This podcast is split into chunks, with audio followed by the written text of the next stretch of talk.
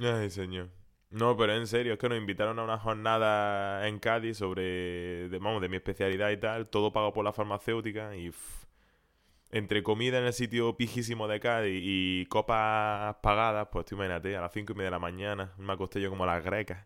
Ahora preparaos que viene el chiste faltoso.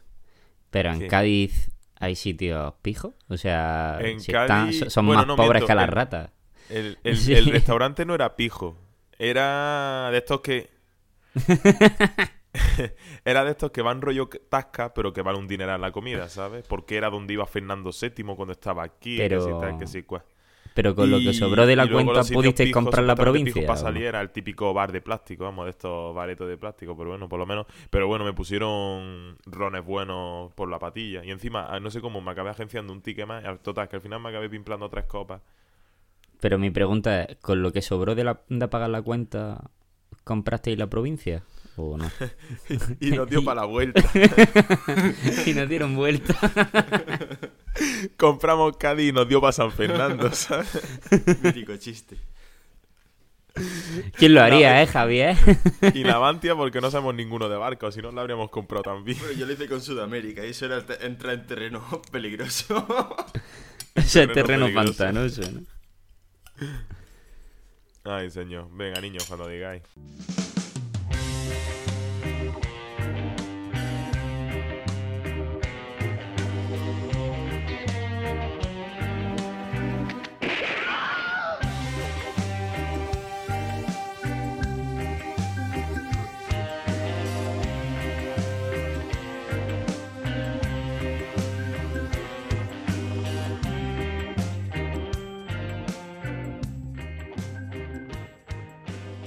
Buenas madrugadas a todos y bienvenidos a Yo disparé al sheriff en nuestro programa de noticias. Somos ese podcast de cine y humor negro y rancio que, que tanto os gusta. Antonio, no me pongas esa cara. Y para llevar a cabo este gran proyecto, esta gran contienda, vuelan bajo mi ala Antonio Martos desde Granada. ¿Qué tal? ¿Qué me cuentas, compañero, escudero, amigo, hermano? Hola, ¿qué tal? Hola, ¿qué tal? Eh, somos más rancios que una bolsa de ganchitos del 73. Quiero que lo digamos así, por favor. Muy bien, Antonio, esa es la presentación que yo quería escuchar. y el que está siempre hecho mierda de las juergas que, que- que se pilla porque desde que, eres, desde que eres médico no para, hijo de puta. La coca corre como si eso fuera agua. Buenas, Jesús Rueda, ¿qué tal? La coca me la he hecho en el café para darle azúcar. todo, paga- todo pagado por la farmacéutica, por supuesto. Y yo se me ocurre algo más rancio que una bolsa, de, una bolsa de ganchitos del 73, que es las cintas de la gasolinera. Hostia, Las cintas de música de la gasolinera, que igual El te encontraba lo último de Radio Futura con Paquito el, Paquito el tomatito. Pero, pero, pero eso a día de hoy, ¿eh? Todavía. Sí, sí, sí, por supuesto, por supuesto. hombre, a ver, han avanzado. Camarón Ahora está ya en, tienen nueva- los en nueva- CDs. en nuevos lanzamientos. Ahora ya tienen los CDs y, y los DVDs de los conciertos, ¿eh? Ojo, cuidado. De ella, baila, de ella baila sola. Camila, la de ella baila sola, de Camarón, de Niño La Puebla, de Azúcar Moreno. Azúcar Moreno también, de, de Farina, de todos los grandes, de, de los antiguos. Pues ahí, ahí. Están mezclados con lo mejorcito de ahora. De cuando Con Melody no Maluma. se había desarrollado. Maluma también. está. Bueno, ¿y quién me va a presentar a mí, vuestro amado líder? Venga, que no, no os peguéis, hostia. Bueno, y aquí a nuestra, iba a decir a nuestra derecha, pero creo que a mi, a mi derecha no hay nadie. Eh, siempre aportando esa luz que guía a todos los pobres infieles que siguen este podcast. ¡Javier Almirón! ¡Bravo! Bravo. bueno, chicos, No, ya en serio, en verdad nos reunimos porque no tenemos nada mejor que hacer un domingo por la mañana, ¿vale? Sí, un domingo a las 11 de la mañana, que yo podría estar durmiendo. es como si no hubieras dormido, hijo de puta. La grabación era a las diez y media. Pero eso es, Marto, si tú duermes en un día lo que yo duermo de media en una semana. Hijo de puta. Yo duermo en un fin de semana lo que tú duermes de media en un tal, pero entre semana Valiente no hijo de casi. puta. A las 10, a las 11 menos cuarto, ¿qué haces? Echándome el té. Pero, pero te vas a conectar. Ah, cuando me acabe el té. Valente hijo de puta. Este duerme la siesta y lo, tiene, eh, lo tienen que monitorizar. Hombre, es que vosotros-. Probar este té, este té es mm, sublime. O sea, no sé si lo estáis viendo por la cámara. Mm, Los escuchantes no, así que que jodan a los escuchantes. Pero estoy bebiendo un té pakistaní buenísimo. O sea, esto es a Joder, el, granel, el Marto está mm, como yo, gastándose 8 pavos en Ahí, ahí. 250 gramos de café, que ese es el nivel. Efectivamente. O sea, yo estoy con el té. Yo el té me vuelve loco y esto está... Esto es maná. Esto lo bebió Moisés en mitad del desierto, chaval. ¿Ves? Y al mismo tiempo no podemos ser más Es rancios. ambrosía. Encima somos rancios con dinero. Somos rancios con dinero. Néctar y ambrosía. Nos echamos Brumel. Brumel recién comprado. Bueno, chicos. Brumel con Vamos a pachuli. decir dónde estamos. Y estamos en, en Twitter sobre todo y en ebooks. En Yo disparé al sheriff, nos buscáis, nos comentáis lo que os salga de los cojones. Ya le haremos caso si eso. ya, ya lo leeremos. Efectivamente. Yo lo comen- Oye, se eh, que yo no estoy atento a las redes. ¿Se dijo algo de- del tuit que pusisteis sobre mi conmoción o no puedo decir? Un par de likes, pero poco Sí. más. ¡Ah, hijos de puta! Un par de likes. Gente que me deseó la, la amnesia perpetua. ¡Qué hijos de puta! En verdad, en verdad fue bastante. tuvo bastante repercusión. Pero es que como tú ahora vas a estar también en la sección de los muertos, e hijo de puta, tú no te has librado, cabrón. Ay. No, la verdad es que merezco mi, mi, mi nicho. Bueno, chicos, si, si queréis, nos tiramos ya directamente con las noticias. ¿Os parece? Venga, Vale, dispara. empezamos. Cortinilla de estrella. y corten. ¡Se hace saber! Bueno, chicos, aquí estamos, en la sección que aquí nos reúne, en la sección de noticias. ¿Estáis listos Abuela, para... abuela, abuela pluma, como dicen en el No te metas en política. No te Abuela metas en política. Sí, ya decimos que aquí las noticias nos las preparamos más bien poquito. lo- Somos de leernos Creo el que se la titular y, y divagar sobre Se lo la que... preparan ellos más que nosotros. Eso digo yo. Vale. La primera noticia es que eh, parece ser que ya se sabe, bueno, ya se sabía, al menos yo lo había escuchado, por qué echaron a Brian Singer de Bohemian Rhapsody, que como sabéis es el principal director, al menos del 90% de la película, y luego vino el otro, que era el que estaba en un principio. El otro. el otro, El que no, otro. no, no sé quién coño es. La querida.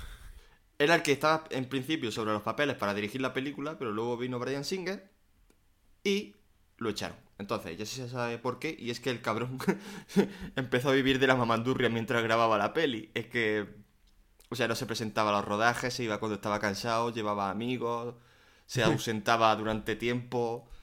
O sea, O Vamos, sea co- que- Como si nosotros grabáramos una peli, ¿no? Co- correcto. O sea, yo no he visto nada de... Digo, bueno, pues lo, lo normal, ¿no? No sé. Es que, o sea, No. es que yo en la vida de un director, ¿no? O sea, ya va a tu amigo, o sea, Santiago Seguro hace lo mismo y no lo echan, o sea. Eso digo Santiago, Santiago seguro tiene que tener a, a más de uno cogido por los huevos para que no lo saquen del mundo del cine, macho. Hombre, o sea, no hay Dios que se explique la presencia de ese señor en el cine. Hombre, sobre todo viendo los roasts que hace el hijo de puta. Hostia, tú, qué programón, ¿eh? Eso, eso ahora en, en los visionados lo comentamos. Qué, qué, qué- qué puta adicción. Vale, siguiente noticia. Eh, se saben los títulos de las siguientes secuelas de Avatar. Esa saga que, que- que va a enterrar a James Cameron. o sea, yo, Pero yo- qué yo saga, tengo... si todavía no hay ninguna. Si hay una. ¿qué La saga? saga proyectada, chaval, proyectada. Llevan hablando de esta ¿Qué puta saga? saga. Llevan hablando de esta puta saga no sé cuánto tiempo. Bueno, pues. eh, a ver, las películas se van a estrenar en 2020, 2021, 2024 y 2025. Yo creo que James Cameron no llega a la segunda. Esa es mi predicción. yo, yo creo que a Mocha eh, en 2020. Se A admite, de se apuestas. presupue- A mocha de tanto presupuesto. no puedo con Ya tanto presupuesto. Bueno, pues ya, a ver, la- los títulos se van a llamar. A ver, La senda del agua, que bueno, ya se sabía que estaba rodando en fondos marinos para pillar ideas y tal. Eh, la siguiente se llama, se llama El portador de semillas. El siguiente, El jinete de Tulkun. Y la última es La búsqueda de Ewa. Mm, Mm, como si me dicen el Eh, amanecer de. Yo qué sé, o sea. Del nabo. no, de- o sea, El del porta- Navi. eh, que era el portador de semillas me parece un poco en plan de... bueno. Una película de tres horas dedicada a la arquitectura, en Pa- a la agricultura en Pandora, al- con presupuesto aproximado de 500 millones de dólares. el anuncio del carretillero más largo jamás rodado. y más caro. A ver, estas son las secuelas de los mil millones, que decían que todo iba a costar como mil millones de dólares. Y según Sigourney Weaver ya se ha rodado la segunda. O sea, yo creo que la intención es rodarla como en el Señor de los Niños, todo de golpe. Sí, todo de golpe. Hombre, es que si no... Es que si no, James Cameron, mm, ya te digo yo que Como eh, estrenada no la va a ver estrenada, porque este señor tiene 64 años. Ah, Sí, bueno, hombre. tampoco es tan viejo. Que tampoco es tan viejo. hombre. Y además, si no, como, como Tim Cook también se le parece, pues sustituye Tim Cook a... si se muere. Y nadie se da cuenta. Claro. Es verdad, tío, el, el CEO de Apple se parece un huevo a este hombre. O sea, los puedes cambiar y nadie se daría cuenta. Y los Navi con Amazon, con, con su iPhone. Tú ves formas con manzanas en mitad de... Me he comprado algo de... Y se escucha Apple. Apple. metiendo anuncios Lo- bolones. lo- Metiendo anuncios bolones en mitad de la película. Los, los Inavis eh, y Pandora. El iNavi. ¿Cómo te llama? Apple. Apple. El dragón se llamará Siri. No, pero es que, o sea, tú imagínatelo, es como el anuncio este... Me llamo super- Apple XS. Es como el, es como el último, un anuncio que sale cuando estábamos en bachillerato, tío, de... Bueno, un anuncio, ¿no? Que era un vídeo de mierda en YouTube. Que se pone y dice, mensajes subliminales de Pepsi. Se veía un vídeo normal y corriente y de golpe aparecía un tío, bebe Pepsi. Pues lo mismo, o sea, va a ser, compra Apple. Es decir, sin ningún tipo de, de pudor, ¿sabes? No, En no, no, o sea, a pelo. Esto es Y nuestro y, lo- nos lo follamos como Pero, queremos. y lo mejor sería que, que en sitios de cine, en plan, bros de cine, em, yo qué sé, em, En o sea, en spin-off, o sea, en spin-off, lo que ahora es spin-off, en la página de Cinemanía, en todos esos sitios empezarían, ¡buah! La revolución del cine ha supuesto esto la revolución del cine, se nos vuela la cabeza, product placement, y ya todo el mundo se sacaría la chorra y dirías tú, o sea, una mierda. O sea, yo lo estoy viendo así ya. Yo ya me he montado mi película en la cabeza. Hostia, es verdad, vendiendo Avatar como la nueva, ¿sabes? Pues nueva como la vendieron, Kane. como la vendieron, la primera, que dijeron que era un peliculón y es bailando con lobos con los pitufos. O sea, ¿qué coño me estás contando? Siempre se quedará así, tío. Yo recuerdo como la única peli que he visto más de dos veces. Yo no sé por qué me dio la, la, la fibra adolescente y yo vi Avatar tres veces. Pues a mí me parece una Hostia. mierda como el sombrero en picado, pero Claro, pero era adolescente. Solo sabía, solo me pensaba en con qué mano tocarme a, a la hora siguiente. No tenía otro pensamiento en la cabeza. eras un hombre de paja. Como cualquier niño aquí 14 añero, ¿eh? Es que me da la peli. ¿Cuántos años tiene ya Avatar, tío? Es de Eh, 2008. eh, espérate que me, que me he perdido. ¿Que te hacías pajas con Avatar o qué coño? No, te digo que, que digo que en esa época mi único pensamiento era, era ser un hombre de paja. Ah, vale. Que se va a hacer pajas con Avatar, tío. Que, bueno, creo que hay un vídeo porno de, de- con ese estilo, ¿no? Algún loco lo habrá visto. Que nos lo diga, que nos escriba si algún loco ha visto el vídeo porno de Avatar. Ay, ¿y si el loco soy yo qué? ¿Eh? Pues cuéntanos tu experiencia. Es loco las coles. Si te Madre llevaste la mano a, la anguila. Bueno, a ver. Eh, pasamos de noticia. Idris Elba nombrado como persona el hombre más sexy del mundo. Eh, ¿Qué os parece? No, yo Pues estoy sí, totalmente eh. de acuerdo. eh, Pues Porque sí, todavía no lo han visto con traje en James Bond, ¿sabes? Hostia, tío, ¿por qué no lo cogen ya para James Bond? ¿Por qué me van a...? O sea... Cogen a gente que no tiene... Yo qué sé, Daniel Craig. Y yo, otra vez. El otro- destructor. Y, otra pata, y otra pata al charco. Que Daniel Craig sea un buen James Bond, coño. Ah, a mí me ha gustado bastante Daniel Craig. Yo la verdad es que... Eh, en Casino Royale. Para de contar. Sí, no es Royal. Y bueno, y ya está. es que ¿Pero que ha hecho pasa- tres?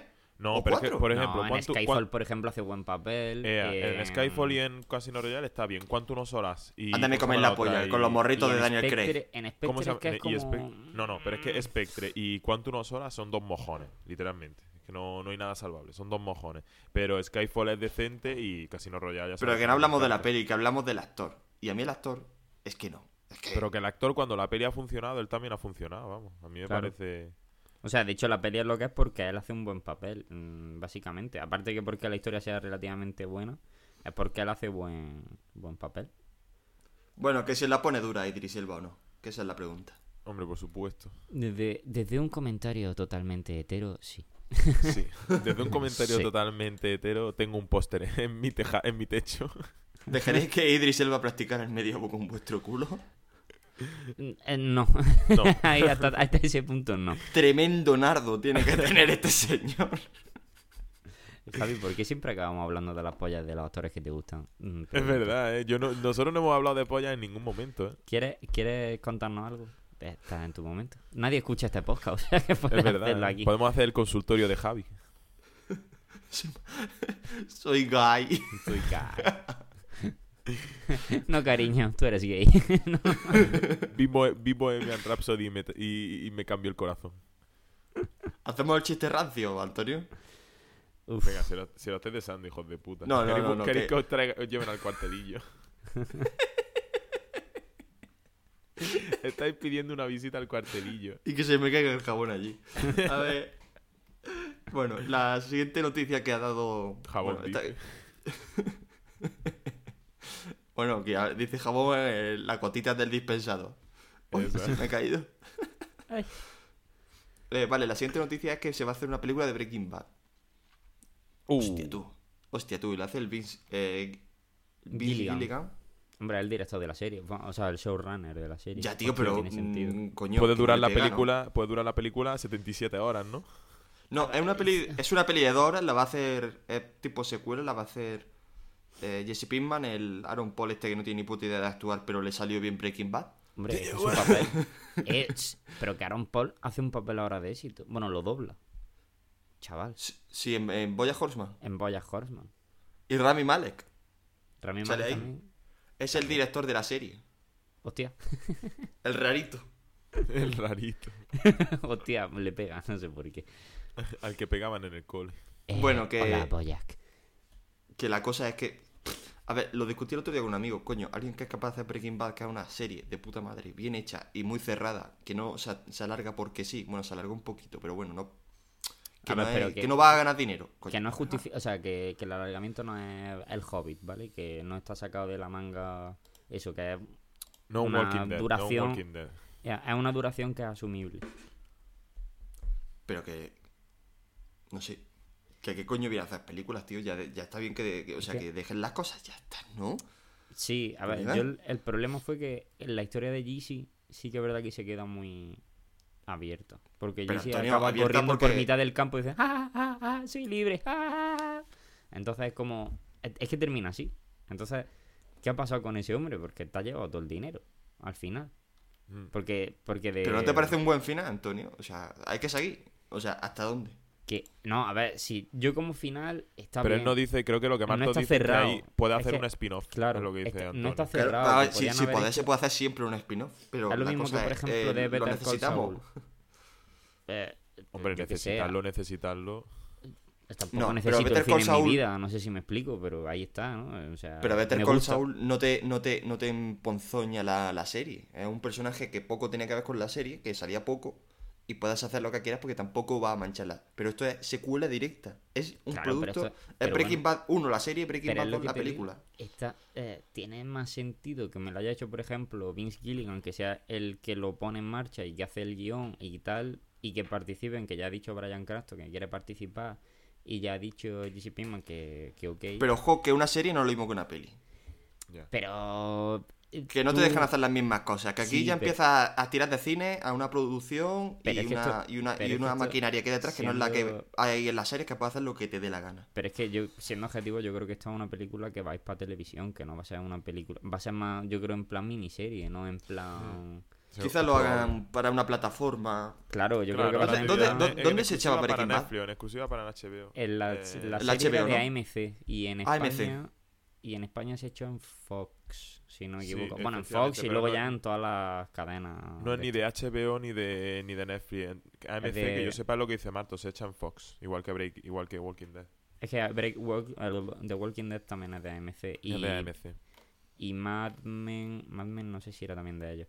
Pero que en un principio son series que son independientes y que yo estoy convencido que va a ser para única y exclusivamente para la tele, que esto no vaya al cine, o sea que van a seguir las reglas de esto. De todas maneras, Breaking Bad es una serie bastante cinematográfica, que por eso es por lo que ha triunfado. Es lo mismo que si te pones a ver eh, True Detective en el cine. O sea, yo True Detective en el cine, temporada 1, lo gozaría como un enano. Pero Que ya mismo son- está aquí la 3. Ya mismo está aquí la 3, habrá que comentarla. A ver, la cosa es que, bueno, mi opinión es que nadie necesitaba esa película, que lo mismo sale bien, pero Sí. que nadie la necesitaba. O sea, Sí, ha hecho una serie de puta madre de las mejores de la historia. Creo que está ahí, ahí, ahí con The, The Wire. Eh, sí, Bueno, o sea, son The sabrás. Wire, Los Sopranos y esa. Están consideradas como las mejores series de la historia, Pues nada, por ahora. a seguir haciendo secuelas. Eh, esta me ha es la gustado mucho. de hoy día. Esta me ha gustado mucho. Ennio Morricone criticando a, a Tarantino. Espérate, no sé si la había escuchado, pero os voy a Uh, leer la yo lo he leído. eh, Yo lo he leído también. Te piso Es el cuello, Tarantino, te piso el cuello. Es, es como decir, como dicen los modernos, eso es un beef en toda regla. ¿eh? Espérate, espérate, lo, lo leo para el, para el que no lo sepa. Dice Ennio Morricone. Es un cretino, roba a todo el mundo y lo mezcla todo junto. No es nada original y no es un director. No es comparable con los auténticos grandes de Hollywood como John Huston, Alfred Hitchcock o Billy Wilder. Ellos estaban muy bien, Tarantino solo recalienta ingredientes. Ojo, eh, que este señor yo lo veo, un- llámame sus, eh, suspicaz, yo lo veo un poco molesto. Picado. Ojo, A que, ver, ojo a los directores que ha nombrado, que un poco más y nombra a los hermanos Lumière, ¿sabes? Los tales Pero- Lumière están haciendo un trabajo muy interesante. Pero Me, que, me gustaría hacerle una banda sonora a los Lumière. pero que este tío ya se, sa- se sabía que tenía pique con Tarantino. Por, por Django, de hecho. Porque Sí, cogió en sí, Django pero música de él y, y- y le cabreó bastante. Fue como, has cogido mi música sin mi permiso y la has metido donde te ha salido de la polla sin que pegue en nada. Y, y se suponía que con los odiosos 8, que, le, que era como la redención de Tarantino, ¿no? Como decir, venga, ahora cuento contigo y me vas a hacer la banda sonora. Pero que... No, pero que yo sepa, o quizás estoy equivocado porque esto no me acuerdo bien, en Django le hizo a él la banda sonora, se la hizo. Lo que pasa es que Tarantino hizo lo que le dio la gana con ella. Trabajaron juntos, pero luego Tarantino hizo...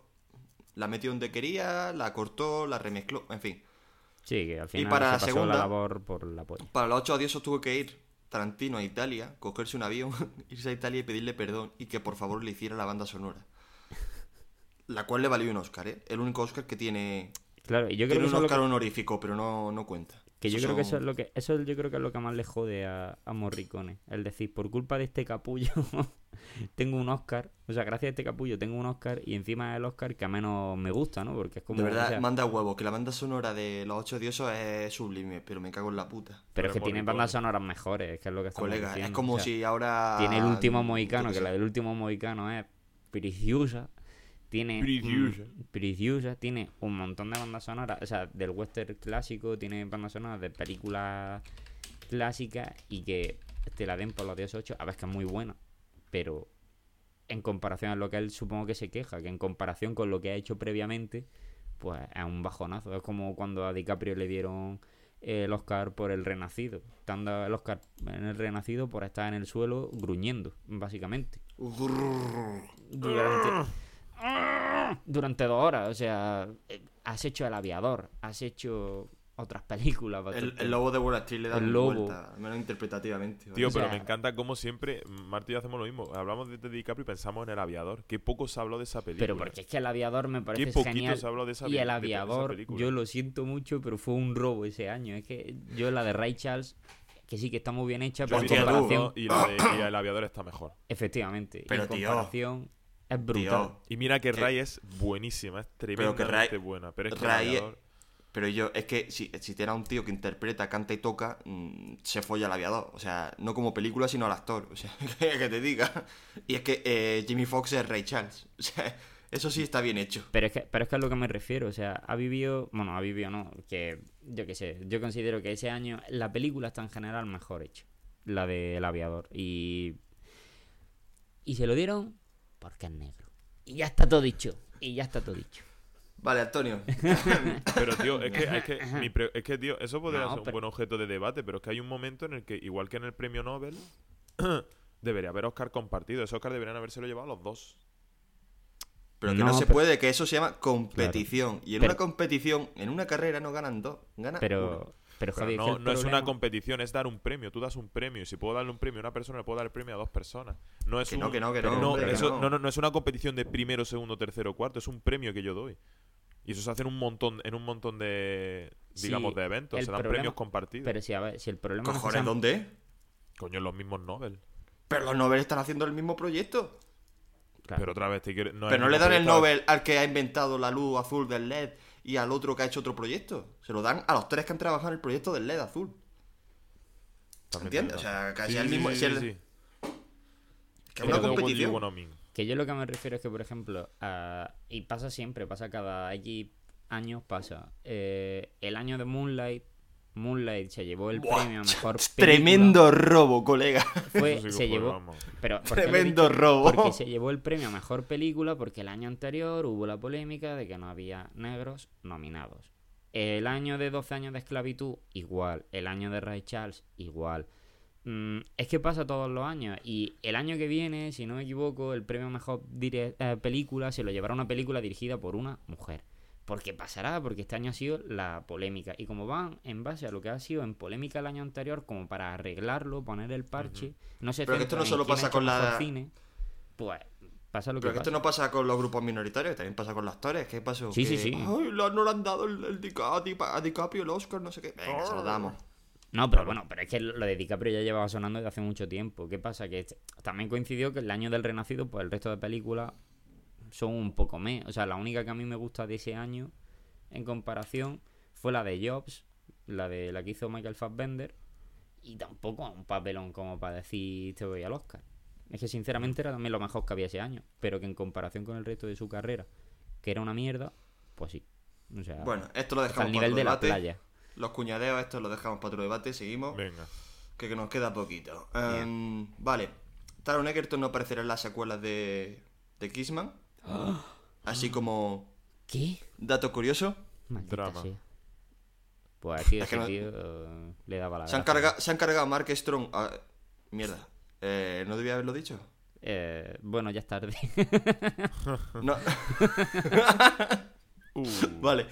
oh, Oh, mamá. Spoiler retroactivo. uh, qué dolor. Sabéis que no lo voy a editar, ¿no? no, no, no, tú ponlo, tú ponlo. Y joder, se quitan a este. ¿Quién les va a quedar? Hombre, a ver, todavía les queda. eh, Pues si el otro está acabado. Eh, ¿Cómo se llama? El. Coño, el del discurso del rey. No me saldrá a mí ahora. Colin Em, Firth. Está todavía Colin Firth. Colin Colin Firth, Firth. Pero, pero que está acabadísimo. Pero. Te queda. Al menos, al menos la saga, tío. La saga Hombre, siempre puede- hecho- siempre pueden está, está en la meter- casito ya. Siempre pueden meter a un ex agente llamado Liam Neeson con esas manazas dando hostias. También puede ser.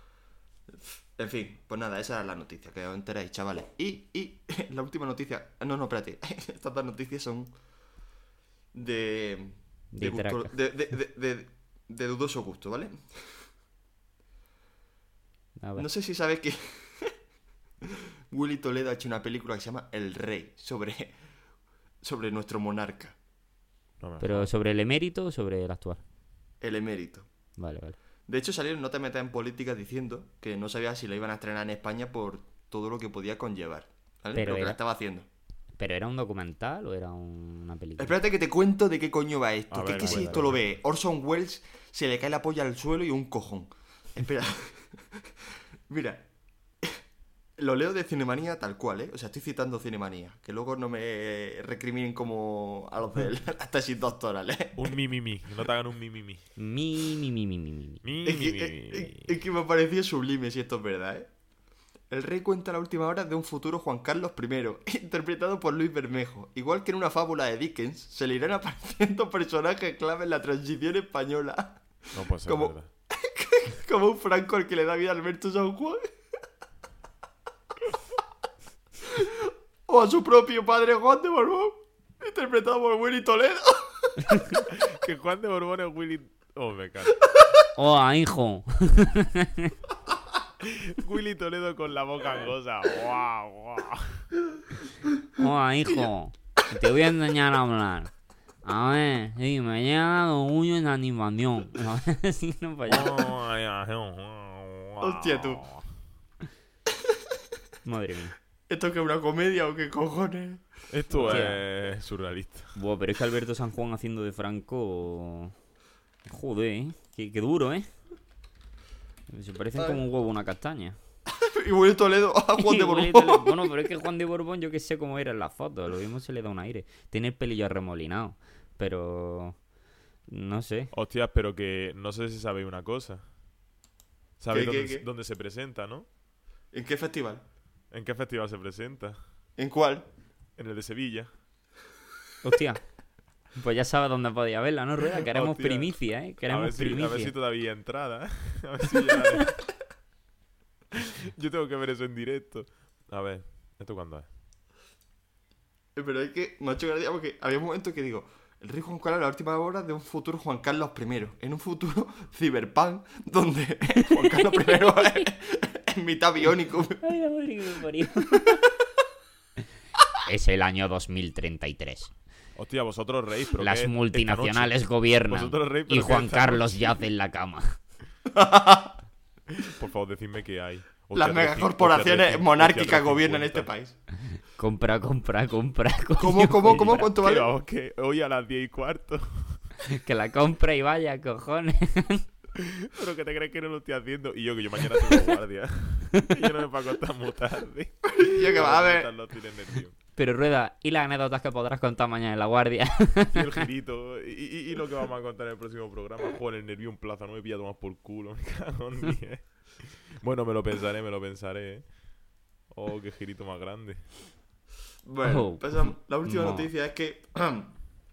no sé si os habéis enterado de que ha habido una especie de incendio en California Mm, y ha habido desaparecidos. no. Entre ellos, el padre de Charlie Sheen, ¿Cómo, Sheen. cómo, cómo? ¿En serio? Y salía Charlie Sheen en Twitter diciendo que por favor encontraran a su padre. Joder. que se me ha perdido. Que me han Ah. perdido al padre. A su padre y a ¿tú su madre. Yo- Y yo luego no había el padre eso, al tío. Pero es que, claro, luego un equipo de la Fox lo encontró. O sea, esto, Ah, es, de, vale. esto es de traca, colega, esto es de traca. Un equipo de la Fox lo encontró. En un prostíbulo. El titular dice, o sea, es que estoy viendo el vídeo, ¿no? De la Fox y dice, actor Marty Sheen, eh, hay una pequeña posibilidad de que nuestra, calle so- de, de que nuestra casa haya sobrevivido. Joder. Pero, pero yo que vea, que lo ves con una camisa hawaiana y una gorra de golf. o sea, tú-. Al final no se lo va a llevar la coca, se lo va a llevar un incendio. Qué triste. Ay, bueno. Joder. La Pues- verdad es que, madre mía. Ay, bueno, pues estas han sido las noticias de la semana. ¿Qué os han, pare- qué os han parecido? Bastante, bastante bien. Bastante graciosa, ¿eh? El girito Ah, de. el girito del del padre de Charlie o Sheen sea, perdido. del rey. ¿Cómo se llamaba la película, tío? ¿El rey? El rey. El rey Juan Carlos se levanta de Yo la cama y debe impartir tirarme toda- justicia. Voy a tirarme toda la tarde planteándome seriamente si ir a verla o no. Ve, tío, por Dios, ve. Que, que las risas que nos podamos echar son, Prometo que si voy en el programa siguiente habrá una son grandiosas. Una seccioncita de Willy Toledo. Le hacemos una mini crítica, nada más que. Una mini crítica. Informaremos, informaremos si al final acabo yendo No, no, no, tío. Tenemos que verla y hacer un programa. Hostia, por favor, sí, sí, sí. Hacerlo. eh, comentarla si- de verdad, una peliculita. A ver si llega ya algún cine y yo la veo. En el Madrigal seguro que la ponen, hombre. Que sí, sí. O en filming o la echarán donde sea, tío. Antes de que a Willy Toledo le corten la cabeza. Nah, hombre. Bueno, Antonio, ¿nos tiramos con los muertos? Sí.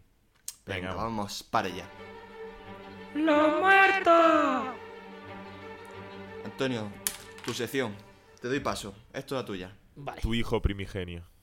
Ha llegado la sección que todos estabais esperando, chavales. Hijo puta, míralo, míralo. ¿Cómo se recrea el cabrón? Como pone la voz impostada de Carlos Sobera.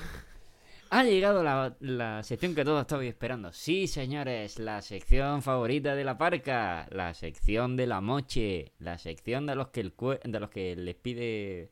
eh, El cuerpo tierra. Tierra el cuerpo, señores. Eh, así que vamos allá. Los que van apagando la tele. Los que van apagando la tele. Los que ya no dejan aliento en el espejo. Los que van cerrando con llave al salir. Los que cierran con llave. Los que echan la persiana. Los que apagan el aire. Ay.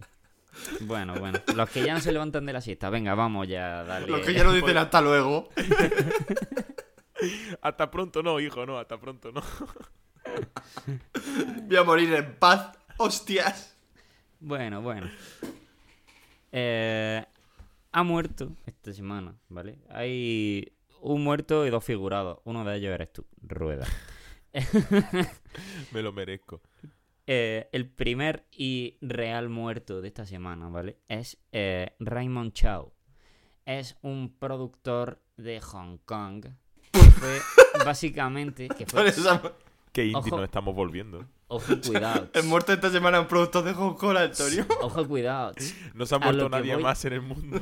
A lo que voy a decir, chaval. Ojo, cuidado. Este hombre descubrió a Bruce Lee y fue el que lo llevó a la puta meca y lo hizo hiper famoso. Y descubrió un poquito más tarde a Jackie Chan, del cual ha estado viviendo hasta hace relativamente poco.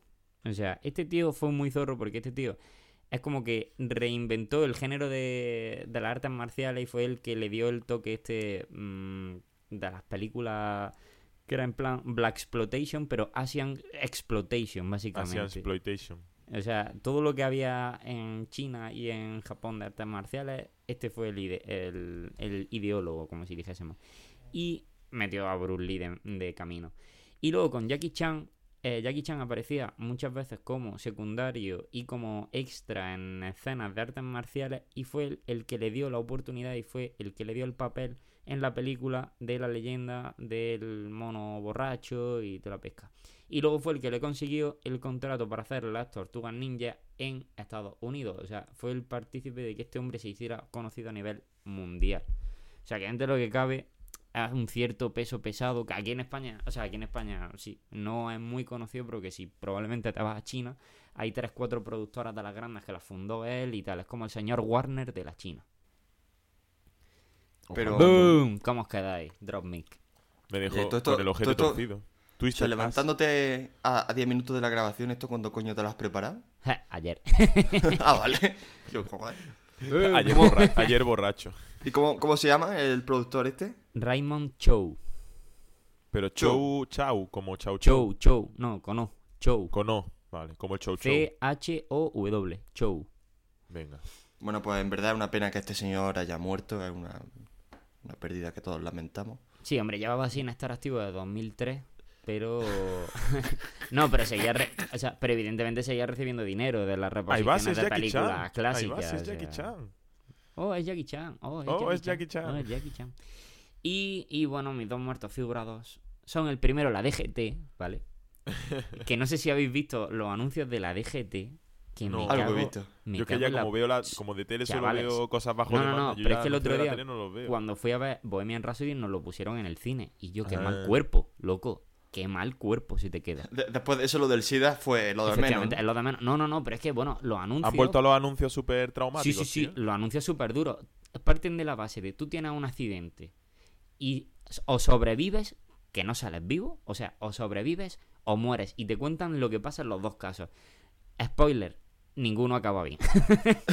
No me o sea, jodas. Sí, sí, sí. No, no, no, pero ojo, que el de que sobrevives es duro de cojones. El que mueres te lo puedes imaginar. Pero en el que sobrevives, durito, ¿eh? Mm, café para cafeteros, heroína en el cuerpo. Mm, durito, chaval, De durito. tripa. Esto también De es cine de tripa. tripa, ¿no? De tripa. Hostia. Y por último, mi último muerto.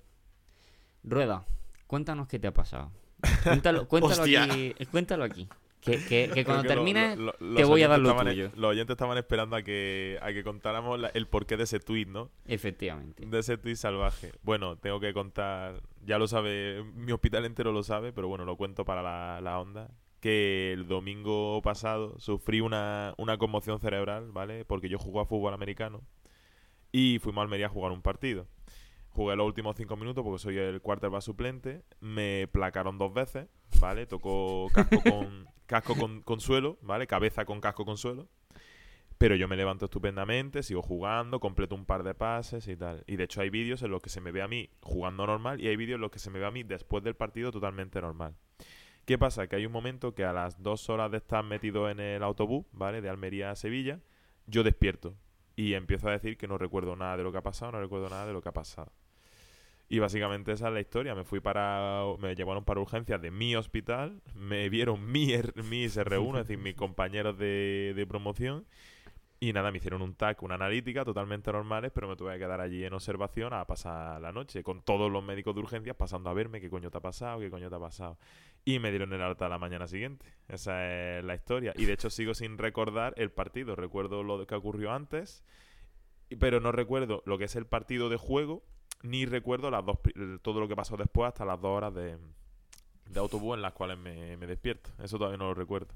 La moraleja de esto, Antonio, es... Si eres médico la- y conoces a los médicos, las pruebas te las hacen rápido. Efectivamente. o sea, En mi defensa quiero decir que en la guardia no había nadie.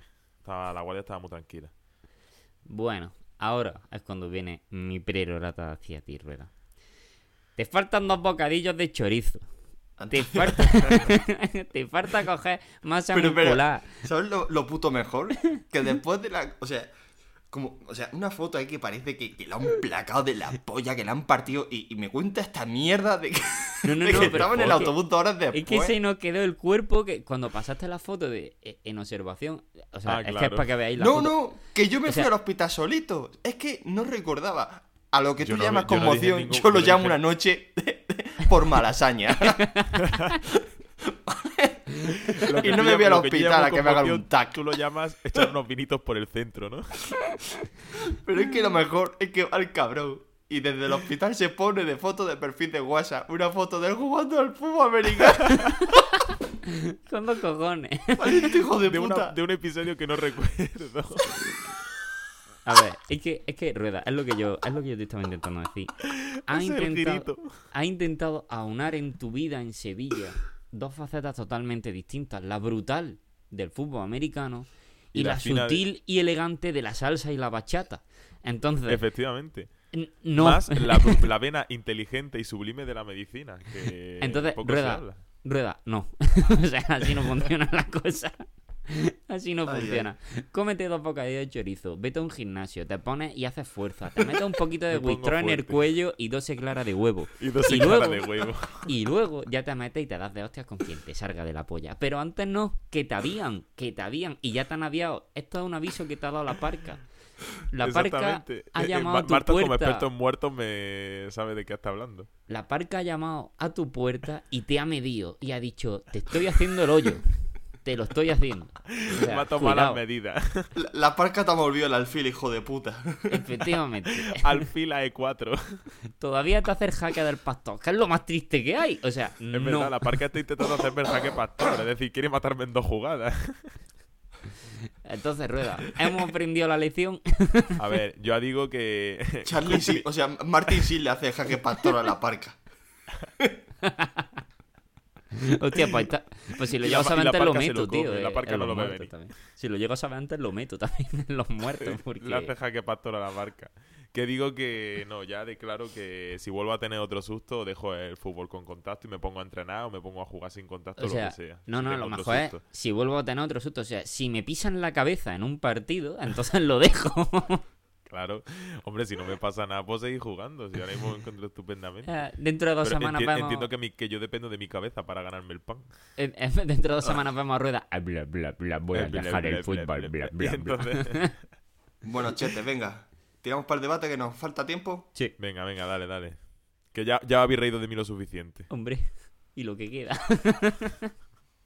Pues venga, dentro cabecera. y por lo tanto yo estoy dispuesto a levantarme y abandonar la mesa, porque yo he venido aquí a hablar de mi libro y no a hablar de lo que opine el personal, que me da lo mismo. Bueno, bueno. Debatito. Que venimos Que a ver. calentitos de la otra sección. No, no, va a ser rápido. O sea, aquí hay varias cosas que tratar. Lo Venga. primero. em, me encanta la gente esta que. A ver cómo lo digo. Es que no quiero ofender a nadie y que se dé por aludido. Pero la gente de esta que celíaco va. sin ser celíaco. ¿Qué? La No, no, gente espérate. que va a bares de celíaco sin ser celíaco. No, la gente que dice tal director está sobrevalorado. Es que el Ah, otro día escuché un Nolan está sobrevalorado. Pero hijo de puta, valiente hijo de puta. ¿Tú qué coño sabes de cine para decir esa cuña desde está sobrevalorado? ¿Qué cojones va a estar Nolan sobre, sobrevalorado? ¿Qué película de Nolan está sobrevalorada? O sea, si me dice otro director más de baja estofa, puedes decir, a ver, explícate. Pero que me digas Nolan que está sobrevalorado. Pero ¿con qué criterio va a eso? O sea, la gente que dice, tal director está sobrevalorado. Pero, pero, pero. Pero eso es que ya lo dijo, ya lo dijo Ignatio en su momento. La gente confunde la libertad de expresión con libertad de criticar lo que me dé la puta gana sin tener ni puta idea, ¿sabes? Es Eso es, eso es. Son dos cosas totalmente distintas. Yo no me pongo a criticar eh, sobre apicultura, porque no tengo ni puta idea de apicultura y me dan miedo las abejas. Es decir, pero no me pongo a debatir sobre apicultura. No, a O sea, yo- que a mí no me guste un director no significa que yo diga que está sobrevalorado. Digo que no me gusta. Estar sobrevalorado es una. es una. es una. es, de- eh, eh, es hablar en términos objetivos. Es decir, está sobrevalorado porque tal, tal y tal. Pero nadie te dice cuando alguien está sobrevalorado. Cuando alguien te dice, eh, tal director está sobrevalorado porque, porque la peli esta no está tan bien. Tío, no puedes Coño. decir eso. Que No, hay no, no, muchas pero- pelis buenas. Pero es que así, y, y de hecho, con Nolan, eh, porque yo sé a qué se refiere Javi, es que se, es como, no, es que tiene tal nota, pero yo considero que tiene que tener menos. Oye, tú lo consideras. Para mí esa nota a lo mejor es baja. O sea, Pero, y, o sea está y lo que infravalorado a lo hablábamos, mejor para mí. Entonces, que, que, que Nolan es director. efectivamente. No, no, es, no confundas todo producción, preproducción, autor guion que a veces no escribe él. es que Eh, es- no es un confundas actuación, no confundas casting, no es lo- confundas fotografía. pero es lo que dicho. director. Bueno, no, pero lo mejor es cuando la gente te dice que Nolan está sobrevalorado y te defienda a Michael Bay. Ojo, cuidado. Entonces, que ese es el No, problema. a ver, es que se puede defender a los dos. O sea, Claro, pero ver, cada uno tiene su mierda. autores, pero porque los dos son autores al final y cada uno tiene un estilo de su obra y una cosa que Nolan que parece que no se le que no se le tiene en cuenta o algo es que Nolan coge un tema que puede ser endiabladamente complejo y te lo hace entendible para una gran parte de la población, lo cual tiene un mérito bastante Pero grande. eh, es que llega a escuchar cosas como el guion lo- eh, de el guionista es me. Y yo, es que el ¿te guionista es su parece que. Interstellar tiene un guion me? No, ¿El pero- prestigio te parece Pero, que tiene un eh, guion me? Exactamente, es que tiene ah, de que en la, en en la filmografía o de Nolan hay guiones mejores y guiones peores, ¿sabes? Pero es que eso no, no enturbia su Pero- faceta como director, por pero es lo mismo, pero Pero es lo mismo Rueda que pasa con un Tarantino. nivelazo. Pero es lo mismo que pasa con Tarantino. No, eso es lo que estamos diciendo, es como, eh, digamos que una peli mala de Nolan es una peli notable, una peli mala de Nolan, o sea, ¿sabes? la peor del Caballero Oscuro, que tú dices, oh, es que es la peor del Caballero Oscuro. La peor del Caballero Oscuro sigue estando en la cima de las películas de superhéroes, a lo mejor dándole la mano a Infinity War. O por, ejemplo la por misma ejemplo. Insomnia, Insomnia que O supone Insomnia, que todo el mundo habla como la peli más flojita de Nolan, yo la vi y a mí me Es muy buena. O sea, Es una peli buena, una notable peli de, de- de detective y tal, un thriller apañado. Pero vamos, es una peli que, Claro. joder, Pero, ya nos gustaría por ejemplo, a mí- nosotros, a mí. Dunkirk- Insomnia. A, a mí Dunkirk no me gusta, Dunkirk. pero coño, es un alarde técnico, claro.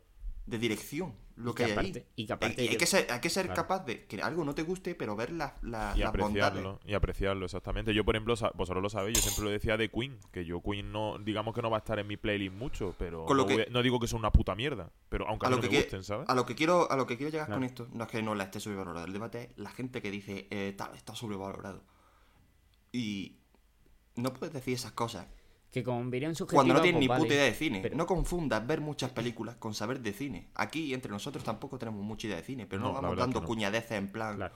todo está sobrevalorado no no no es para tanto tronco ¿qué me estás contando? Hombre, si te lo dice Alex de la iglesia, oye, a lo Claro. mejor No, sabe algo. tú- claro. que lo que quiere decir Javi es que tú tu opinión, tú siempre tienes que limitarla a ti opinión, mismo. Tú claro. siempre tienes Eso que limitar tu opinión decir, a ti mí, mismo. claro. puede Tú ser puedes decir- categórica. claro, tú puedes decir, a mí me gusta, o a mí no me gusta, y nosotros aquí criticamos películas diciendo, mira, es que nos parece un mojón como un demonio, pero a nosotros. Pero no voy a decir, bueno, si es que este tío, es que la crítica lo quiere y está sobrevalorado, o es que este tío, tal", y empezar a meterte, digamos, en debates que son más generalistas. Por ejemplo. tú no te tienes que meter. A mí, por ejemplo, te puedo decir que a mí Bayona, mm, no te voy a decir que esté sobrevalorado, pero me parece que no es un director de, nada. de- de- que no es A un no director mí, que tenga marca, que tenga impronta, que tiene una impronta muy Para pequeñita, mí es que un no es tío y, que ha y que ha cogido lo primero suerte. que le han dado en Hollywood y se ha prostituido. pero, pero es que para mí es un tío que ha tenido mucha suerte. Porque Pero tuvo coño, te suerte saca con un pelotazo que dio. Ya, pero que es un tío que tuvo mucha suerte porque dio un pelotazo con el orfanato. Después se dedicó a hacer más películas y ha ido creciendo. Y ahí está Amenábar, que para mí es mejor director. Y Amenábar no se ha comido una mierda. Y es así. Ya luego entra en. muy A ver cómo. es muy difícil triunfar y, y el ir para Hollywood Correcto. y tal siendo un director europeo es muy complicado y lo puede hacer de varias maneras y fíjate Amenábar y Bayona son ejemplos de cómo hacerlo de diferentes maneras ya cada uno será fiel pues a lo mejor uno dice Pero pues tú puedes decir, se ha no me- una mierda pero Amenábar ha sido fiel a lo que él hace pues, Pero tú claro, puedes claro. decir cosas como no me parece el mejor director para esta película, no me parece el mejor, o sea, hago inciso, no Sí. me parece el mejor director para esta película, o me parece, o creo, o opino. Exactamente, siempre limitando tu opinión a ti mismo. Pero Yo, "Ah, mi opinión, como sobrevalorado". Jesús Rueda, o como Javier Almirón, o como Antonio Marcos, Claro. como mi opinión limitada a nosotros mismos. Como No, no, es que a mí me llega alguien en esos términos y digo, mira, mi discus- la discusión que nunca ha empezado jamás va a empezar. ¿Sabes? Porque es verdad que nosotros somos libres de, estar, de dar nuestra opinión, lo que no somos libres de aplicar nuestra opinión al resto de la gente. Y si Mm. una película tiene un 8 en IMDB, pues eso no es una opinión mía, es una opinión de mucha una- gente. Claro, es, una, es un promedio. O sea que al final, y además IMBD suele tirar a la baja, es como Film Affinity. Si yo veo que en Film Affinity una película tiene más de un 7, joder, es buena. O sea, Claro. y también objetivamente. eso se une, se une con el discurso que tuvimos en el otro programa, que la objetividad en el arte brilla por su, a su ausencia. Así que la sobrevaloración o la infravaloración, al final es como guste Que es verdad que a, la veces se hace a abuso del críticos, lenguaje y, y se nos escapa decir, oh, está sobrevalorado. Pero si estás hablando de verdad y seriamente, es imposible que tú digas ese tipo de cosas. Claro, es que tú no hablas de la que sea- valoración. a- a- o sea, a no ser que trabajes de cine, entiendas de cabo a rabo el proceso de hacer una película, Efectivamente. entiendas cómo se hacen los planos, qué información contiene cada plano. O sea, si, si, si eres así de pro, ok. Pero a mí que es un tío que, lo, que lo más que ha hecho es hacer un cursillo de audiovisuales, te diga que hable como si fuera Amenábar, pues hombre, claro, toca un poco los cojones. Pero al final eso es lo que te digo, es que es una confusión de la gente de mm, libertad de expresión, que eso existe y hay que respetarse, con eh, como he visto dos películas, soy experto en cine, puedo opinar de lo que me dé la puta gana. Y aquí, pues entendemos de un poco, pero muy poquito, de lo que hemos visto de cine, o tú puedes dar una opinión sobre música, pero eso son opiniones. A mí me gusta esto, a mí me gusta esto. Yo considero que esto ocurre así, ¿vale? Pero mm, digamos que no deberías meterte en Pero debates es más que- trascendentales, porque es- se, Se- salen de tu mira, por campo. ejemplo, el de sensaciones que lo sigo mucho, jamás he escuchado una mierda así, categórica. Oh, está Sí, por ejemplo, el, Te las- dice las bondades y la- él claro. da su opinión, el tío da su opinión y punto pelota. Intenta sacar cosas buenas siempre de la película. Y te dice cuando no le gusta algo, te dice por qué cree que no le gusta. Pero no te Claro, dice lo ha hecho mal. Claro, pero te lo argumenta. Es que ese es el problema que tenemos siempre cuando decimos. Que a mí me hace mucha gracia porque, en parte, gracias a Javi. Que siempre que decimos, ah, pues esta película no me ha gustado. Y te dice, "Mm, opinión súper fundada y súper tal. y es como, vale, ahora te la voy a exponer, ¿vale? Entonces, Claro. si no expones nunca tu posición y luego, aparte, evidentemente, cuando. Pero ojo, te- también digo, también digo una cosa, hay que tener mucho cuidado, o bueno, otra manera que podemos verla es que, mm, vamos a ver cómo lo explico, que un gusto, Claro, no. a veces pero- el gusto no es fundado. Claro, Yo es digo, me me, como la alcachofa, a mí no me gusta la alcachofa, ¿por qué? Porque no me gusta la alcachofa. Pero, Pero no me gusta. pero, pero, Rueda, pero por no me gusta el yo te- sabor. yo te puedo decir que Batman contra sabor, Superman. No me gusta el color, no me gusta tal. Pero que hay veces que, que hay veces que hay cosas que trascienden más allá de eso. Trascienden más allá de, la- Claro. de lo describible. Porque tú me puedes describir, sí, bueno, es que la alcachofa tiene una textura que hace que tal y que cual. Y es que además sus digo, y yo, ya, pero no me gusta. Que sí, Pero, yo, por Igual que a ejemplo, mí, te- el- yo pongo el ejemplo de Queen, el ejemplo de Queen, que a mí me, te Javi se puede tirar una hora diciéndome de por qué Queen es la mejor banda de la historia y yo, ya, pero no me gusta. Punto. ¿Sabes lo que entendí lo que quiere decir? Sí, que también sí. hay que tener un poco que el gusto es lo más, digamos, intrínseco, y más visceral y más profundo de cada uno. Me gusta, no me gusta. Y hay que entenderlo como tal. Pero no, del gusto no debes montar una opinión fundada ni una generalización. Claro, pero yo es lo que me refiero. Pero tú, aunque a ti no te guste una película, le puedes ver las partes positivas. Porque yo a mí, por ejemplo, Claro. hay películas que son muy buenas como tal y que mm, no me gustan o me parecen puta mierda. Y que yo lo digo, o sea, me parece que tiene un guion tal, que tiene un guion cual, que tiene un guion cual. Yo le saco a lo mejor pequeños defectos y digo, y por esa suma de pequeños defectos a mí me parece una puta mierda. Ya así de sencillo. Entonces, que siempre se le puede sacar. Al final, el no te gusta siempre tiene una razón fundada por algo. Pero también, por es que también entra ahí lo que sepa, por ejemplo, lo que te fundamenta, o sea, lo que investigues sobre la película. Por ejemplo, Claro. yo sé que la Liga de la Justicia no me gusta, cinematográficamente hablando, porque es un pastiche. ¿Y por qué sé que es un pastiche? Porque me he informado de lo que ha pasado Claro. por detrás. Y sé lo que hay. Y a mí no me engañan. Porque me he informado y sé lo que ha hecho un director, lo que ha hecho otro director, lo que ha pasado ahí a nivel de preproducción, a nivel de producción, y sé que han hecho, han salvado los muebles.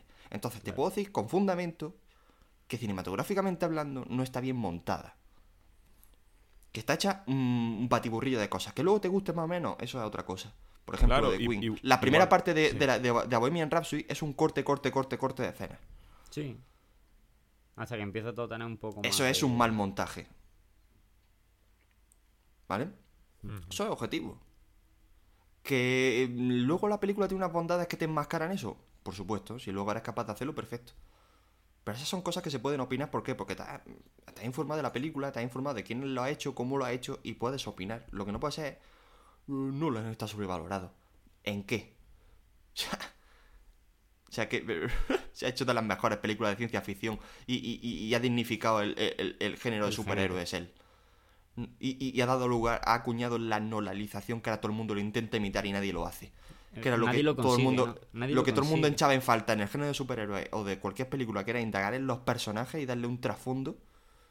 Vas a venir tú y me vas a decir que está Bueno, sobrevalorado. El único, que medio, el único que medio lo está medio haciendo, se podría decir que es mm, Villeneuve y, Vive- y Villeneuve está en otro género totalmente distinto, o sea que... Ah. Y a otro Bueno, estilo... o, sea, o, sea, o Shyamalan también a pero lo bueno, mejor Shyamalan de... es otro... eh, Shyamalan es Shyamale- es Shyamalan, es su universo... Ya, ya, pero no que fue también uno de los pi- pionero en el tema de la dignificación o el de ponerle una cara Sí, sí, sí. ve al, al superhéroe, ¿no? Pero que Nolan ha cogido a Batman y lo ha dignificado en el cine. Que luego no será la mejor versión, que se habrá meado en, sí, los en el Batman de los cómics, que lo que tú quieras, pero te ha hecho una de las mejores sagas de superhéroes de la historia y va a, haber, va, va a pasar mucho tiempo hasta que eso se haga. Pero bueno, y, Y ya luego van los, los, los, los- gafapas. No, es que el de Michael, Ki- el de Michael Keaton me gustaba más. Pero sabéis por qué es polla. eso. Pero vosotros sabéis por qué es eso, ¿no? Porque, mm, bueno, en este Porque caso... será por el más comiquero. Será el que no, tiene no, más guiño no, al cómic, no, no, el que que más porque- se parece. No, más sencillo que eso. ¿Por qué se- hay gente que, por ejemplo, hace ese tipo de crítica? Porque a Nolan lo ha visto mucha gente. Claro. Punto. Punto. No, a veces no, siempre. No hay... Siempre la gente, sobre todo el que tiene el ansia de ser gafapasta o el ansia de ser entendido, le gusta, digamos, diferenciarse de la masa, diferenciarse de la prole. ¿Qué pasa? Que Nolan ha sido un director muy visto. Muy visto. O sea, Todo lo, se- lo ha visto... ¿Qué? ¿Me estás diciendo que tú criticabas a Spielberg porque mucha gente lo había visto? Puede ser que yo en mi momento no lo criticara Spielberg porque mucha gente lo había visto. Por eso digo que a lo mejor yo he visto el error. O sea, es que al final... eh, y, y lo entiende y dice, a lo mejor es por eso. Porque no soportas, digamos, que tú, su- como supuesto entendido en cine, te pueda gustar algo que ve mucha gente.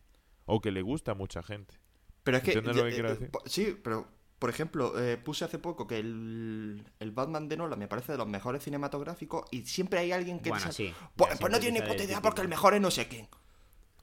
Coño, no puedes apreciar los dos. A mí el de Michael Keaton me gusta y a mí me gusta el de, Tom- el de Tim Burton y me gusta, pero coño, vamos a poner las cosas en su sitio. Eh, me gusta por una serie de razones que no son Por el las más serias. A, ver, a mí me gusta, a mí me gusta por el contexto, pero a mí el de Nolan, por ejemplo, me parece un Batman hiperrealista que dentro de lo que cabe, joder, es que es muy bueno. Porque en Claro, pero no puedes apreciar en- las dos cosas. en- en- Claro, en- eso es lo Tienes que que, yo ser, tienes, que ser, tienes que ser el cuñado que diga, pues no tienes ni idea. Eso es lo que yo decía qué". siempre. A mí, cuando me preguntaban o cuando siempre hacen lo de el mejor, lo que sea. Yo nunca digo el mejor, siempre digo los mejores. Porque no me gusta hacer un ranking, no me gusta hacer una lista, no me gusta hacer... O cuando dice, ¿cuáles son, yo qué sé, o tus tres discos favoritos, o tus tres pelis favoritas? Yo no voy a decir, la uno es esta, la dos es esta, o la tres es esta. Diré, esta, esta y esta. Y el orden ponlo como te dé la gana. ¿Sabes? ¿Entendéis Eh. lo, que, lo que quiero decir? Que no... ¿Por qué pone al uno por encima del 2? ¿Por qué? ¿Es que la 2 no es suficientemente buena o es que la... ter- o sea, ¿Entendéis lo que, lo que os quiero decir? Que yo, por ejemplo, a, a nivel personal, yo lo hago así porque es muy complicado ordenar, estratificar, em, poner a uno por encima del otro. Está algo tan complejo. Y sobre todo lo que dice Javi, tú puedes disfrutar todo de tantas maneras que ¿por qué tienes que poner? Porque ya os digo, el poner a uno por encima de otro automáticamente hace la imagen mental de que de que la, como que una es peor que otra, de que la otra no se puede disfrutar. Y es lo que dice Javi, aquí se puede disfrutar todo y hacer un debate totalmente sano. Es que, es que esto es como dice, eh, el director de... No, el... El coño, el CEO de Amazon no es tan buen empresario. Me parece mejor el CEO de no sé quién. Tío, Es que Hostia, el, que- hostia, el debate de la alta esfera, ¿eh? ¿qué expresión es esa? Bueno, en fin. Ah, y lo último que quería decir. que otro día estuve en la almudena, así rapidito, rapidito. Hostia, por Ah, favor, cuéntanos tu anécdota en la almudena. Rápidamente. Bueno, la almudena, día de fiesta en Madrid, día de la patrona de Madrid. Y muy chulo, un ambiente muy guay, todo lleno de dinosaurios cañí. Joder, no, no, no me he sentido tan viejo en mi puta vida. Pero bueno, todo guay, todo guay. Los viejos bailaban y esas mierdas. Es que en las fiestas de Madrid salen los viejos a. Sí, del salen subsuelo. todos disfrazados de goyescos, de mm, A bailar su choti. chulapos, de choti y esas mierdas. Que me parece de puta madre. O sea, yo me lo pasé muy bien, es folclórico y tal. Bueno, pues voy a la almudena y veo, hay unas pancartas, las típicas pancartas, ¿no? De eh, a Franco no se le tiene de tocar. eh, eh, desocupación para Franco, no sé qué. Bueno, que no lo, que no lo toquen del, Del Valle. del, del valle. Y me decía mi chica, joder, si esto fuera algo pro etarra, los policías irían a... ¿Sabes? Los desalojarían. Pero Hombre. si a Franco no. O sea, es increíble que estas cosas a día de hoy se sigan permitiendo en España cuando... O sea, es un puto dictador. No sé cómo a la gente no se le cae la cara de vergüenza. O sea, deberíamos ir todos en masa y desalojarlos nosotros a ellos. Ojo, no a palos, ¿eh? Sino diciendo, señores, váyanse de aquí. ¿Cómo esto que no a palos? lugar". ¿Cómo que no a palos? Claro que a palos. A lo, No, no, a lo no. intolerante hay que No tratarlo podemos, no me- a no no seas incitar a la facha, tú violencia. también. No podemos incitar a la violencia. A lo la violencia solo lleva más violencia. A los La- la co- intolerantes hay que tratarlos a palos, chaval, porque si no se te da el dilema. Si tú toleras a los intolerantes, los intolerantes mandan. Ese es el problema. Pero bueno, eso, eso es otra cosa que yo habría que pensar más. Es un buen debatito para próximamente. El resorte Ese que es a un mí me debate, saltó. pero no para este podcast. A mí el resorte que me saltó fue cuando vi a la señora más facha del mundo. La señora más facha del... Que The, GOAT, the greatest of all time. Claro, que, No, bueno, la señora más facha estaba por ahí, pero había más otra- facha está en Filipinas. Ah, bueno, sí. Pero la cosa es que había una madre con su hijo de échale 10 años posando y echándose fotos delante de las pancartas, así como echándose selfie en plan, ¡oh, mira qué guay! Porque delante de la las pancartas de, de- de Franco arriba. O sea, es que era la polla, tío. Pero porque es una atracción. niños. Porque eso tú lo ves, o sea, tú lo ves y te, a mí es que me parece cómico, sinceramente. O sea, me parece Pero es que luego cómico. decimos, no, cuando, sal, cuando sa- pasamos a la siguiente generación ya estas cosas se irán limando. No, no, no. Y no Joder, se, y no me se parece que eliminan- no, queda, ¿eh? queda todavía bastante para que eso se Y elimine. no se eliminan, pero porque mientras siga habiendo. A ver, es una cosa. Mientras siga habiendo gente que nació en la época de Franco, esto no se elimina. Y eso va a pasar todavía mucho tiempo para que se para que pase. Y Tendría que, tendremos que esperar a que salga la, la- a que la generación Porque- más mayor sea la generación de los, del setenta y tantos, Claro, de, del 80, la generación de la en cuenta- transición. tú ten en cuenta que además es que hay gente que, eh, que sigue viviendo pues eso, con el recuerdo y tal, y hasta que... Y dentro de la misma política no se, no le interesa quitarlo. O sea, la Unión Europea ya ha dicho que, que una fundación así hoy en día no tiene sentido y que debería de estar prohibida por ley, como está en Alemania, como está en Italia, como están en muchos sitios, y no se prohíbe. O sea, es porque le interesa, porque es, su, es el juego político, es lo mismo. O sea, ¿tú has visto que se hable de algo que no sea ahora mismo Cataluña o Franco? Yo, tenemos la educación como una puta mierda y la sanidad como una puta mierda, no la estamos cargando. ¿Alguien habla de eso? No, no. ¿Por qué? Porque no interesa. Porque lo que te da voto es lo que te da voto.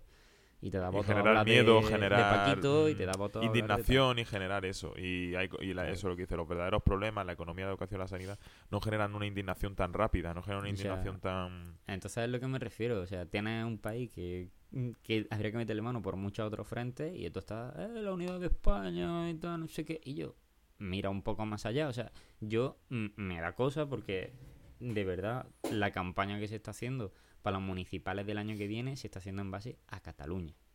O sea, a mí como persona que vive en Granada, a Rueda como persona que vive en Sevilla o a ti que, como persona que vive en Madrid, lo que pase en Cataluña te la tiene que traer al pairo para unas elecciones municipales. Porque, Municipales. porque son municipales, incluso para las estatales también. Yo para las estatales me suda un pie lo que le pasa a Cataluña. Yo lo que quiero es que me resuelvan el problema del paro, lo que me resuelvan el problema de la corrupción y que me resuelvan según qué problema. No el de Cataluña, porque a mí lo de Cataluña no me afecta directamente. Entonces, es así. de Bueno, hecho- bueno, bueno. No lo metamos en fango. No Ya, lo metamos pero en es que es lo que fango. me refiero. Pero que... No, hombre, si total, si somos el podcast underground, nos meteremos en el fan que nos dé la, la gana mientras respetemos a todo el mundo, no- mientras ah, no quememos banderas, ni, mientras Bueno, no nos sonemos los mocos o sea- con banderas, ¿no? La reflexión que quería traer era esa, que me parece un poco de vergüenza que, que padres hagan participar de eso a su hijo. Ya, bueno, pero es que eso... Mm, Tonto, tonto menos- siempre va a haber, si es que ese es el problema. Que la Inquisición No no, sé, se hizo a- bien en pero su ojo, momento. Tú imaginas, Y- tú y yo imaginas que te- tienes... Pero Javi, Tú imaginas que tienes un dame- pensamiento, una afición un poco extremista en algún sentido. ¿Tú eres consciente de ello? Eso ¿Tú te iba a harías, decir, ¿tú harías Javi, participar a tu hijo sabiendo eso? eso que decir, que eres tío, Eso es muy importante. Tú no has dado el detalle muy importante, que no es No es que eres porque consciente. sea, no es porque sea un, a ver, que no es porque sea un dictador que también. Yo creo que subyace el hecho de que tú, como padre o como, bueno, padre, abuelo, tío, etc. Vale, Martón está enseñando un Batman moderno. Em, que lo que Era mejor que- el de Michael Keaton. Era mejor que el de Michael Keaton. Entonces deberíamos entender que tú no eres, no deberías, digamos, inculcar así, igual que nos parece mal, hay gente que le parece mal, que tú bautices a tu hijo con, con cuando tiene nula capacidad de raciocinio. No lleves a tu hijo con tres años a hacerse selfies con Franco o no lleves a tu hijo de tres años a hacerse selfie en, la, en las manifestaciones de la CNT. O no ¿Entiendes le lo quiero a tu hijo que no le haga una mierda de director. ¿eh? Claro, de o no le ponga a tu niño la camiseta republicana. Tú no, mm, digamos que la clave lo que subyace es que tú no deberías meter a niños o a gente sin capacidad de juicio propio en dilemas políticos, dilemas morales, dilemas tal, porque eso di- digamos que deberían ser dilemas que afronten ellos mismos, no que les obli no que les predispongan a, a afrontar. ¿Sabes lo que te quiero Hmm. decir? Que igual que nos pica mucho el tema de la religión, es que los niños, y, y creo que un poco en nuestro foro interno no, hay gente que le indigna, a mí personalmente que vea a niños de 5 años mm, rezando el Padre Nuestro, como hacíamos nosotros, como nos obligaban a nosotros. Pues igual que a ti eso te indigna, a mí me indigna eso. Ve, indignar a niños haciéndose selfies con Franco, igual que te puede indignar a niños con la camiseta republicana. Por poner un ejemplo, te quiero decir que no... No, sí, que sí, que sí. no inculques, no adoctrines, que es una palabra que gusta mucho hoy día. ¿Sabes? Tú puedes dar tu opinión y siempre que a tu niño quieras inculcarle algo, inculcarse de la manera sana y de manera Dale las herramientas para que Claro. él sea capaz de decidir en el futuro. Yo te digo, mira, y tú decirle a tu niño, mira, yo opino esto. Eso no, no es malo. No, yo no estoy en contra de eso. De, mira, yo opino esto. Pero eso, no te lleves a tu niño a las manifas franquistas. O no te lleves a tu niño a cantar la internacional. Pues nada, ¿Sabes? aquí estamos tres chavales de 25 años diciendo cómo debéis educar a vuestros putos hijos. A ver si lo educáis bien, cojones. Hijos de puta. Me cago en. Así que, oye, hoy se nos ha ido de tiempo, así que nos pasamos por los cojones los visionados, porque Sí. yo me tengo que ir a buscar piso. Yo me tengo que ir al supermercado. Por Todos cierto, tenemos así- cosas muy importantes que hacer. por cierto, qué pasa? Javi, ¿tu compañero de piso escucha el podcast? No lo creo. Bueno, por si lo escucha alguna vez. Envíame las putas cervezas. Coño. Eh, al final te lo voy a tener que enviar yo. Ya, no, sí, me lo estoy figurando. Venga, ¿Sabes, niños, cómo, se sabes tiene... cómo te van a llegar, no, Antonio? Aplastadas, mm, vacías o Dios sabe cómo. Hijo de puta, le va a enviar la lata y una sonrisa pintada en la lata. Estoy poniéndome, ahora te la debo yo.